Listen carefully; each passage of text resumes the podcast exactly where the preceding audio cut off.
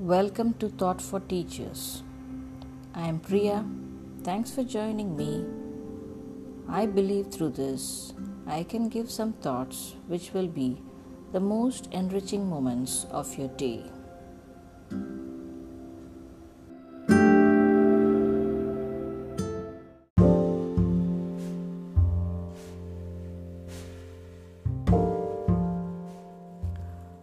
Don't become preoccupied with your child's academic ability, but instead teach them to sit with those sitting alone.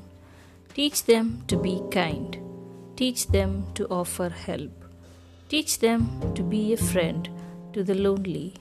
Teach them to encourage others. Teach them to think about other people.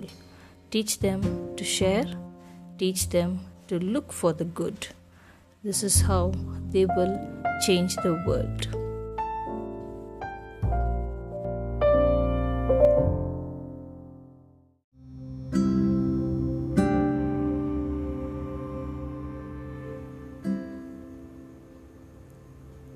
So that's it for this episode of Thought for Teachers.